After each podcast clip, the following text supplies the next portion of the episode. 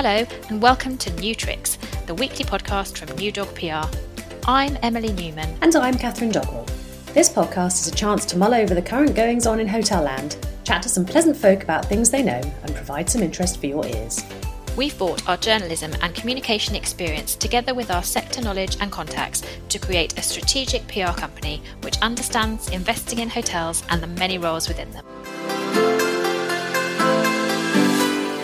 This week, Karine Bonijean, Managing Director Hotels at Christie & Co, joins us and shares her very revealing memories of Anders Nissen, as well as an update on deals, pricing, where the looming distress is, and homeless shelters as the latest investment trend.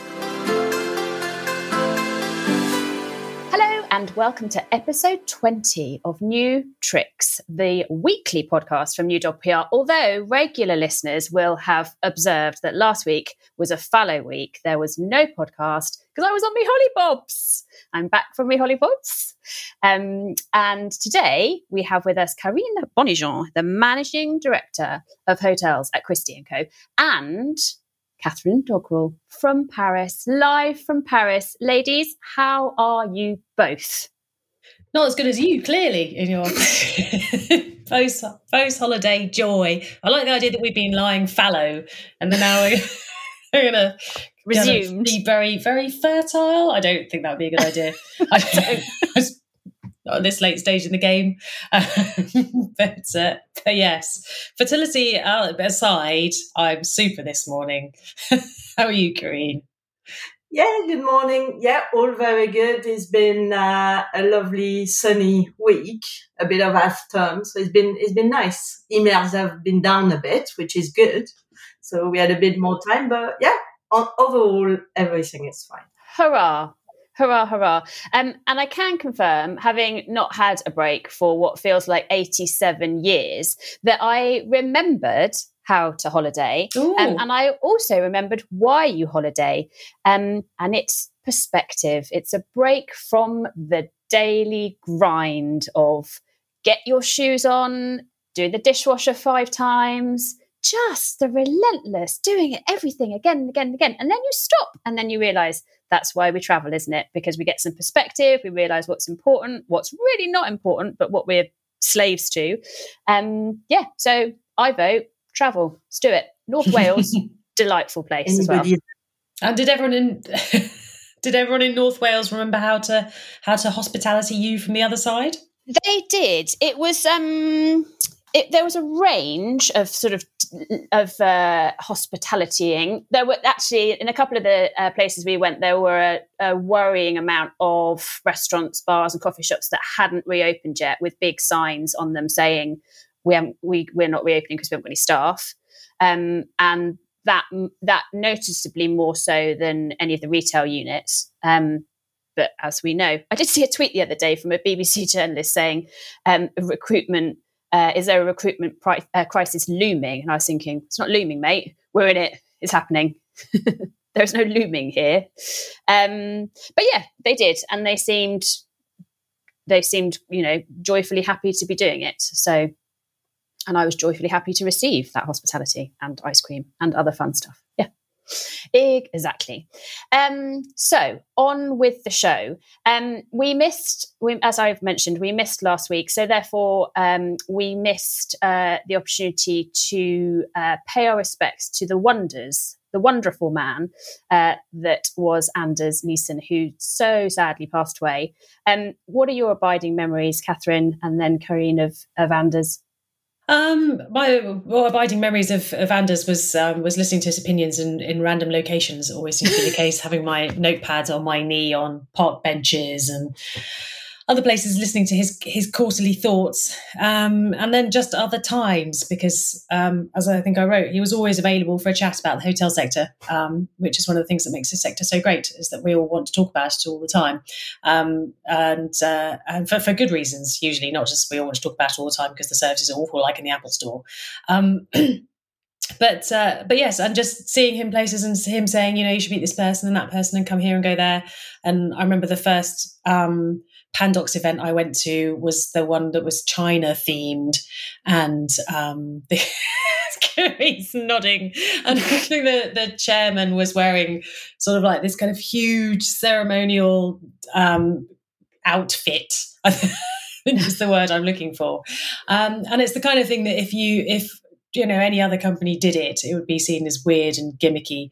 Um, but they had their um, they had they had the nuts to style it out because of the company that they were and um, how they had the the foundation to support everything they did. And um, and when you can do all those things and you walk the walk, then you can dress up like a Chinese emperor if that's the way you want to play it. Um, and they and they did, and all the better for it. Um, and we'll be interested to see what happens to Pandox now. Um, I was distressed, initially distressed to notice that their share price had gone up, but of course that's because now they will be seen as being in play, and um, no doubt the likes of Blackstone and everyone else are now sniffing around see if they too can become the largest uh, hotel owner in Europe. Um, there were a lot of rumours a while back, weren't there, about Covivio joining forces with them. So we'll see how that goes. Um, but hopefully, the legacy of Anders will be that we should not ever forget that at any given moment you can dress up like a Chinese emperor, um, and and also you know we should all be working harder and looking at the bottom line and standing up for our rights. And there's no such thing as passive investment. And leases will always be popular. Always, always, always, always, always, always leases. So yes, but he'll be much missed. I was I was genuinely shocked um, to hear of his passing.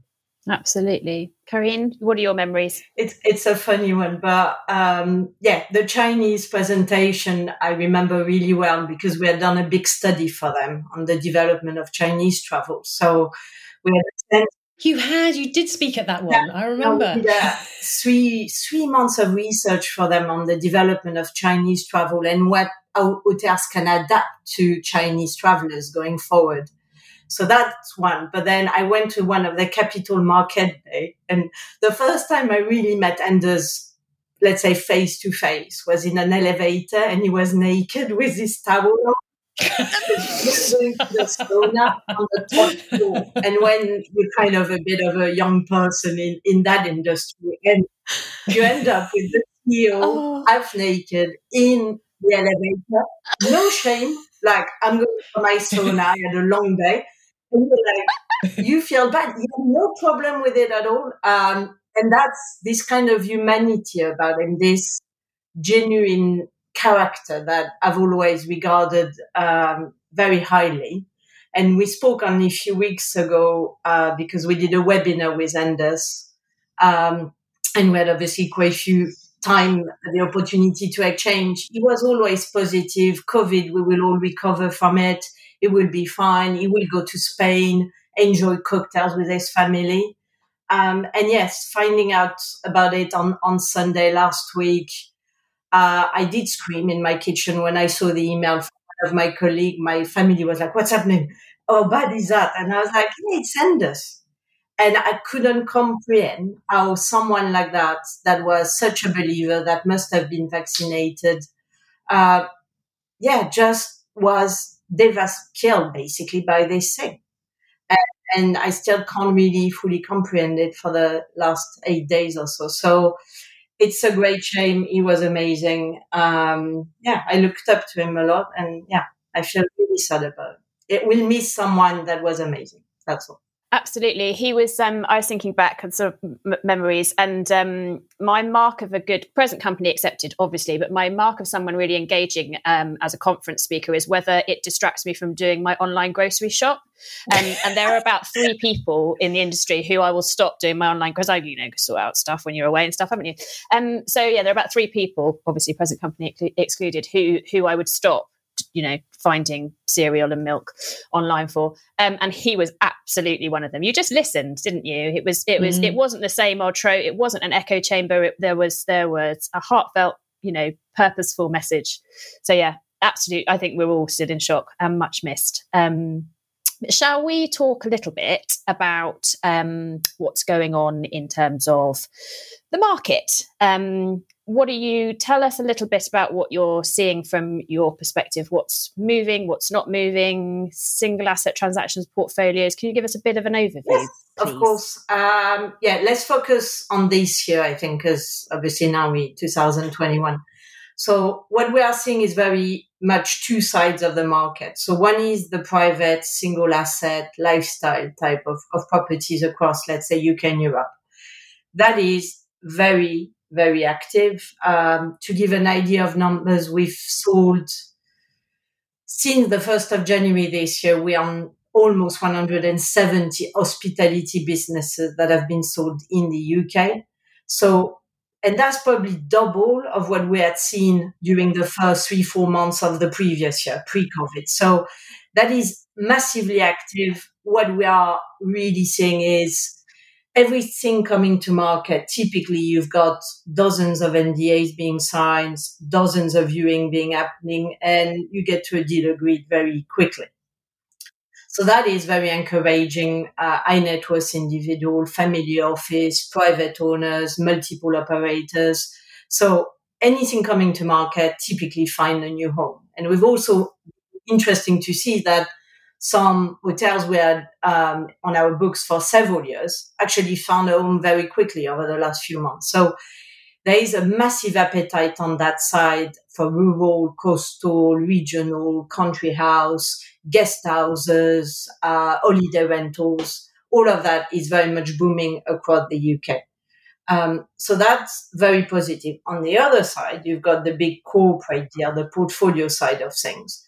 We had a bit more activity between January and, and March, where we saw a bit larger asset, probably a billion or so of, of assets on the market uh, between the Cerberus portfolio that Marathon just bought, um, big assets in, in London, uh, the Q portfolio. Some of those were being floated around. So a lot of those have found some kind of resolution as where we are. So there has been a slowdown now in, in portfolio activity. Um, there is a bit more pitching going on on all sorts of assets, non-core disposal of larger portfolios, um, some leased asset where people really need to find an exit because that's really, as they call it, a big headache. Um, we have activity also in Italy where we're selling uh, a, a, village, an entire village that is coming to auction uh, in October. So, is that like is that like Schitt's Creek? Didn't that not, is that not the plot of that? No they end up like owning a whole village. That's amazing. if you look at it, owning a village is just uh, yeah, yes. and and that's as as the person says, cheaper than buying a mansion in in Mayfair. Uh, Fifteen million seems like a bargain for an entire village and acres and acres of land. Um, so, but it's been a bit slower. But I think where we are at that point, lifestyle market will continue. Um, but people now have reopened. And that is the very big difference than where we were a few months ago. If you wanted to sell, you would have sold by now. So now what people I think are doing and the banks are doing on the other side is a bit like giving a bit of breathing space to people. Say, okay, show us what you can do now. Tuesday, um, not Tuesday, what am I saying? May, June, you reopening, sink or swim and see what happens. And we will have a chat, I think, in two or three months' time, uh, once you've proven what you can deliver. Uh, if you have no pressure from banks to sell, it's probably better to sell an hotel that is trading, that is starting to deliver some numbers. So I think we're in a bit of a limbo situation that is going to last for a few months. Um, people need now to, yeah, put some foot, uh, footfall in their property and see how it's going. Um, banks are still not moving. There is the odd things happening and, and some sales and a bit of distress, but there hasn't been any of this wave. The wave we've been speaking about for what? 15 months now, and we keep delaying it, and it might be coming four months, yeah, but yeah, still hasn't arrived. So um, I think now we're probably looking at the back end of, of this year, but the most important now is trade. Show what you can do. Give confidence to your bank that they should continue supporting you. And we will click, quickly see probably which one can, can survive and which one can't really survive at that point. Uh, I think another thing, but that's probably a bit more for the private market, and, and that comes back to the hospitality staffing point. Um, I was visiting a, a, property two weeks, a week ago, and, and the owner was saying, you know, it's been horrible. We've been training people for months. We've done whatever we could with no guest in. Quite few of them haven't worked for 15 months. It's an exhausting job if you think about it. On the other side, we have loads of people new, completely new to the industry. Uh, we're doing our best to train them, put them back. But suddenly those hotels that haven't seen no one for a long time get 300 people at weekends when suddenly all your rooms are booked, you're coming from the kids, the hotels are charging more. So people expectation have risen significantly. Everybody's looking for the QR code on the menu and everything because their, their way of dealing with everything has changed a lot. Um, and hoteliers, I think, are having a really tough time because they're really trying to to make it happen. Their staffing level is probably uh, not optimal, and they're not trained. Um, and on the other side, clients have probably become a bit painful. So it's I would imagine that in few months we might see another wave of private owners thinking, you know what, it's been good. I've tried. uh, I can make money. This property works. It's just too hard. I can't, I, I don't want to do it. I'm not ready for that. Let someone takes over this complications for me. I've enjoyed life 15 months a bit. If I can afford it, take the money and run out and retire somewhere in Tuscany. And I wonder if there's a bit of a disparity between, you know, when when it's everything's been shuttered for 15 months, that sort of um Uh, what's the right word? The, the the vision the sort of the, the what you anticipate the reality to be is quite act- actually then quite different from from from what is happening what's unfolding. You know the the the, the that getting the guests back in the staff trained up the that when you're sat and you're sat waiting for it to happen you're driven by the passion and wanting to do it, which is why we're all in this business, isn't it? Because because we love hospitality. Um, but then the reality of those going back to those long days and the shifts and the fussy customers who are all you know demanding, maybe not so great. It's and if you go out, if you go out for the weekend, you spend you want everything. You want the spa when you've decided you go on to have your treatment the restaurant you want, you know, champagne is is improving prosecco, all of this alcohol driven. Um, there is a lot of requests, and at the same time, you've got this lady I was watching sweeping with a broom the floor. I say, if you continue like that, you're going to be there for a while to do the entire restaurant. You need to get moving. So, um, yeah, it's but it's really challenging, and I think people are finding it fairly stressful. Um, so I think it'll be interesting, but again deal activity is still very positive for us. It's interesting that hospitality has been actually one of our best sector over the past few months. Um, and, and also Europe is a bit slower, I would say. UK is clearly leading the way on, on that side. Um, but we in, in good shape. And I, but it's just a question of when this distress is going to happen. But a lot of it is in the hands of the banks now. Mm. Well, what's the pricing been like if you've been moving deals quite quickly? Uh, interestingly, deals, the pricing, quite often you can probably get to what you were expecting pre COVID. You might have a minor mm. discount on, on some cases, uh, but you have so much demand. It's all demand and supply driven. There is not enough. Mm. People have to really go into competitive bidding. They really want to depending on the private side again, the expectations are very different. It's more, I want to own this asset. So it's not all about being driven by the returns. On the other side, mm. on the big portfolio deals, as we've seen, and Cerberus is a good example of, of um, that situation, you can actually, again, exceed pricing because there is not a lot of stock. People have to place money. Everybody is at looking for opportunity. Therefore, you kind of review your business plan again and again, and you think the exit would be better. And therefore, you your intro pricing, so your entry pricing has gone up as well. So it's none of the discount that we've seen in the US where you can get a really good opportunity for some time mm. close to nothing. And what about the brands? How are they? Uh, uh, hotels because you you sort of work across branded and and independent in terms of um, you know what you bring to market. Are are hotels that are branded easier to sell? Are, are they still are they still seen as um, I don't know. Is there a security blanket there? I, I always like the way that people describe it as cumbered and unencumbered. Like yeah. it's like it, it's it's not really it doesn't really leave much nuance. yes, you may as well describe it as millstoned or not millstoned. you know, Uh, there is a market for everything. I think it depends on which angle you you look at it. Uh, I think the banks, as we know, they like the brand. They think it gives them security. On the private side, you probably think you can do it on your own and you can probably survive. Um, again, on the private equity side, they're quite happy to have something where they can value add. So if you can actually get something where you can change a brand, put a new brand in or something that is unflagged where you can put a brand on, it's, it's seen as a positive. So it very much depends from which angle you, you look at it. If you're an institutional investor, yes, you want the brand, you want your lease, you want your rental income. Um, so very different aspects, but a brand in most market is still very much needed and it's very difficult to do it without it. Have you seen any new people, new people coming in looking at any New of people? the hotels? New people.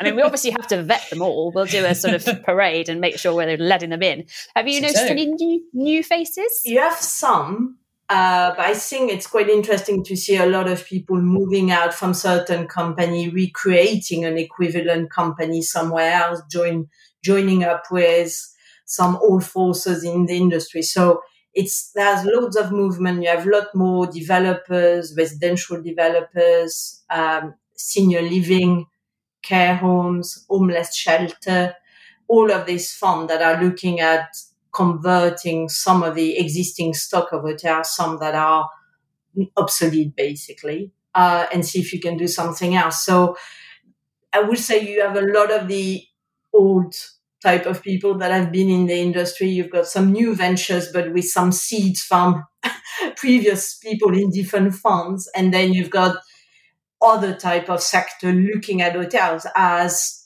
opportunities to turn into something else if you can do it with subject to planning. is there money in them? Their homeless shelters, then?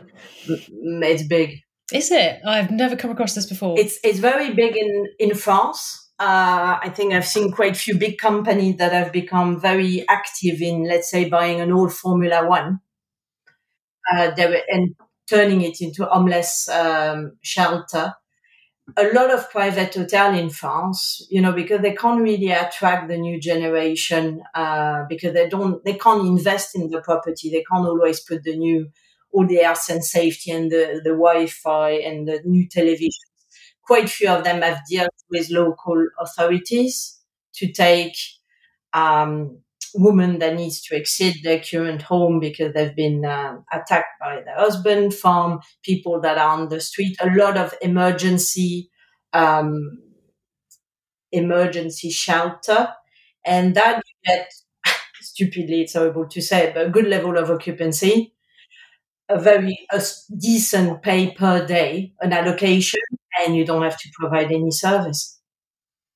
So it's an extended same model um, with limited cost associated to it and very limited um, needs. So I think it's actually a very powerful thing you can do. In London, you don't have that many, but I know some new ventures. Patron has launched a new venture and bought a, an existing hotel, and the aim is to develop that side. It's a good business model. It's not a nice business model, but it's. Interesting. I had not heard of this either. Very interesting. Um, we're we're rattling through. Look, we're at twenty three minutes already, so I'm going to seamlessly take us through to the list of questions that we ask all our guests, unless there's any other burning questions that you've got for Karine, Catherine. no, no, no. I was fascinated. I should continue to be fascinated by homeless shelters. it's good. It's good. learned It's something. ma- um, bit bad, but a roof, which has to be good. We um we saw a couple of well maybe about three or four years ago there was a there was um there were quite a lot of local authorities getting into the hotel investing weren't there is this a sort of continuation of that And, uh, has that I assume that's I mean local authorities are they still doing that or is this a continuation of that in a Yeah, they're all getting into Travelodges, weren't they? yeah Um, yeah yeah. For the for the that was profit motivated, wasn't it? they're still quite looking at development. So we have had quite a bit of discussion over the past 15 months, really, with local authorities thinking how they can redevelop, regenerate some city center, universities, how they can turn some residential hall into hotels. Same, let's say, on hospital where they're thinking about doing some um, hospital hotels, basically, like the model you've seen in the Nordics. So local authorities are very much still looking at this opportunity, but all of it has to be potentially on, on a lease basis. And then the big question, who develops it, who runs it? So loads of aspiration, I would say, but the actual implementation of it is, is quite complicated. Right, you are. Okie dokes. Um, so on to these questions. Um, the first one being when the shutters are up and I've had the jabs in my arm, the first thing I'm going to do is, and you'll have to, you'll have to, whether you've had both jabs or one jab or whatever, but you get the general, get the general gist of where we're going. Yeah, I mean the, the answer to that one is going somewhere else than Scotland because I think my kids are asking why they're the only one that have never been on a long haul trip so I think what I need to to do is take them to something a bit more exotic uh, that is not even not UK, but not even Europe. It won't, they won't buy it. So a bit longer. That would be nice. I can highly recommend North Wales. Um, the best thing about the hotel sector is it's a lot more fun than an office or an industrial shed. I think for me. Oh, it is better than a shed all day long. it's fun, isn't it? It's just such a well, yeah, it's like one big family. The hotel sector, big semi-naked family, apparently. Oh my goodness, yeah, uh, that is a just too much. Um, the hotel sector would be significantly improved if it was seen as a better profession and a better sector to work in. I think it's it's being devalued. Um, and if people could understand it's exciting, that would improve a lot of problems. I saw that uh, UK Hospitality has started to do some work with DWP. Are they? They are. What to try, to try and convince convince them that the, the hospitality sector offers a career. Um, so yes, it's an uphill struggle, I suspect. But um, but I mean, to, to go back to Travelodge, um, the likes of Travelodge and Premier Inn have been working with local authorities for years, and one of the ways they've managed to get planning over the line, isn't it, is by saying we'll be producing this many, and they and they've worked with um, people who've done time, um, all that kind of thing. Lots of rehabilitation stories um, because they've realised, you know, back in the day that it's all very well having people who've been to Lausanne or whoever who want to work in the Savoy, and that's great. Um, they mostly they work to want to work for private equity these days, don't they? Which is different. Um, but you but to convince somebody they want to work at a Travelodge is you know it takes it takes a push. so you need to open your net to find people who want to work there who maybe have been you know suffered in the the hands of the system or need a leg up and you have to be more imaginative in what you do don't you so um, i guess we'll see more of that and that can really only be a good thing well, Timpsons, the uh, cobblers, built an entire yes. business model on that, didn't they? They and did, and it's worked out very well. It worked out very well, yeah. So let's not let's not write that one off. Yes, although um, I've been to, to interrupt even more and to, and to prove that I can read, uh, I am currently reading um, Hubert Joly's book um, about. the heart. the heart of business. Heart of business. Oh, we're going on a tour. We're going on a tour of. Oh, dear listener, I'm sorry you can't see this. We'll describe it. there we are. Dog is why are you disturbing me? God's sakes! Uh, there we are. So, so I, I've been to I have really the heart of business, and um, and we haven't got to the Carlson Rezidor bits yet. Um, but we have been getting to how to get how to get people who are working the meaning of work how to get people who work with you so when he was at Best Buy he had to motivate all these people who are working on the shop floor selling you like iPads and, and all this kind of stuff day in, day out for, for negligible cash. And how do you make them motivated so they want to come into work, even though what they're doing appears to be pretty meaningless? And um, and one assumes that he's going to mention this in relation to hospitality, but I haven't got there yet because I'm only third of the way through. Um, so you can, I think it's going to be more of the same. And there's there was a lot of stuff about how you need to have you need to have a company purpose um, so the purpose at Best Buy was um, improving everyone's lives. And this isn't, don't come after me, Hubert. Um, is like improving everyone's lives through technology. So it wasn't just selling people tellies. It was improving everyone's lives through technology. And that's great because you can, you know, you've got a nice long run at that. You're never going to be outmoded no matter what happens with technology. That's always going to be the thing that you do. And they found that that was something that really helped motivate people people on minimum wage, people on jobs that otherwise you would think were pretty lacking in meaning. And so when you see the companies in the hotel sector who are excellent at staff retention, um, that does tend to be something that you see there. They they don't just think, you know, I'm giving somebody a lemonade and they'll be refreshed for the next 15 minutes and then they'll go to the loo and the loo will be nice and clean or something like that. It's just there's a, a bigger goal here. And that sounds a bit cheesy, but you would think if you can do it at somewhere where they're selling you like a cheap laptop, you must be able to do it in hospitality. So that's I think that's what we have to do. I completely butted in there into all Corinne's questions. Some com- some companies have managed to do it, and those have been able to train people because it's it's really hard work um, when when you've done it. So I think you just need to create a bit more of that culture. That's what people are looking for. Exactly. Here, here.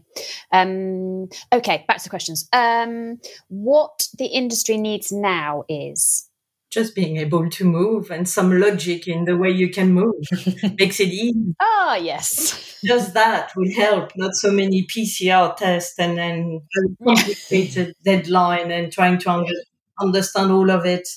Less complication. Um, a unified response to it will will be very good across Europe and not even saying the world, but Europe will be good.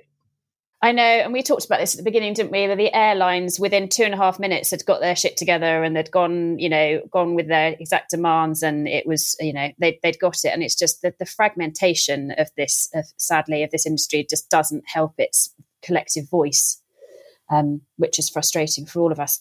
Um, to the final question, then, I'd like to think we've learnt from this, and that is a question, not a statement that we need to stop now and then and that you have to reset things and it's not looking as bad as we all think. So I think we can reassess and, and move on from there. So I think maybe it was a, in a weird way and a needed pause in everybody's life to reassess the way things are done on all fronts. So I hope we'll, uh, we'll survive. We've all, most of us have survived this and we're still okay. So let's make the most out of it. Absolutely.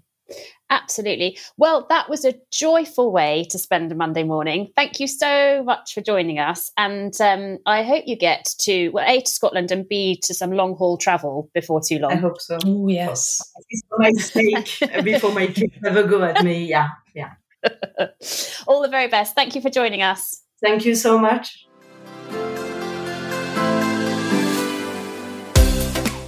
So that concludes our thoughts for this week. Thank you to everyone involved in creating this episode and providing something for your ears whilst walking the dog, washing the cat, chopping the veg, or however else you pass the time while podcasting. Please do review and subscribe if you get your ear entertainment via Apple, or follow New Tricks if your ear delight comes from Spotify. These things make a difference, apparently. Until next time.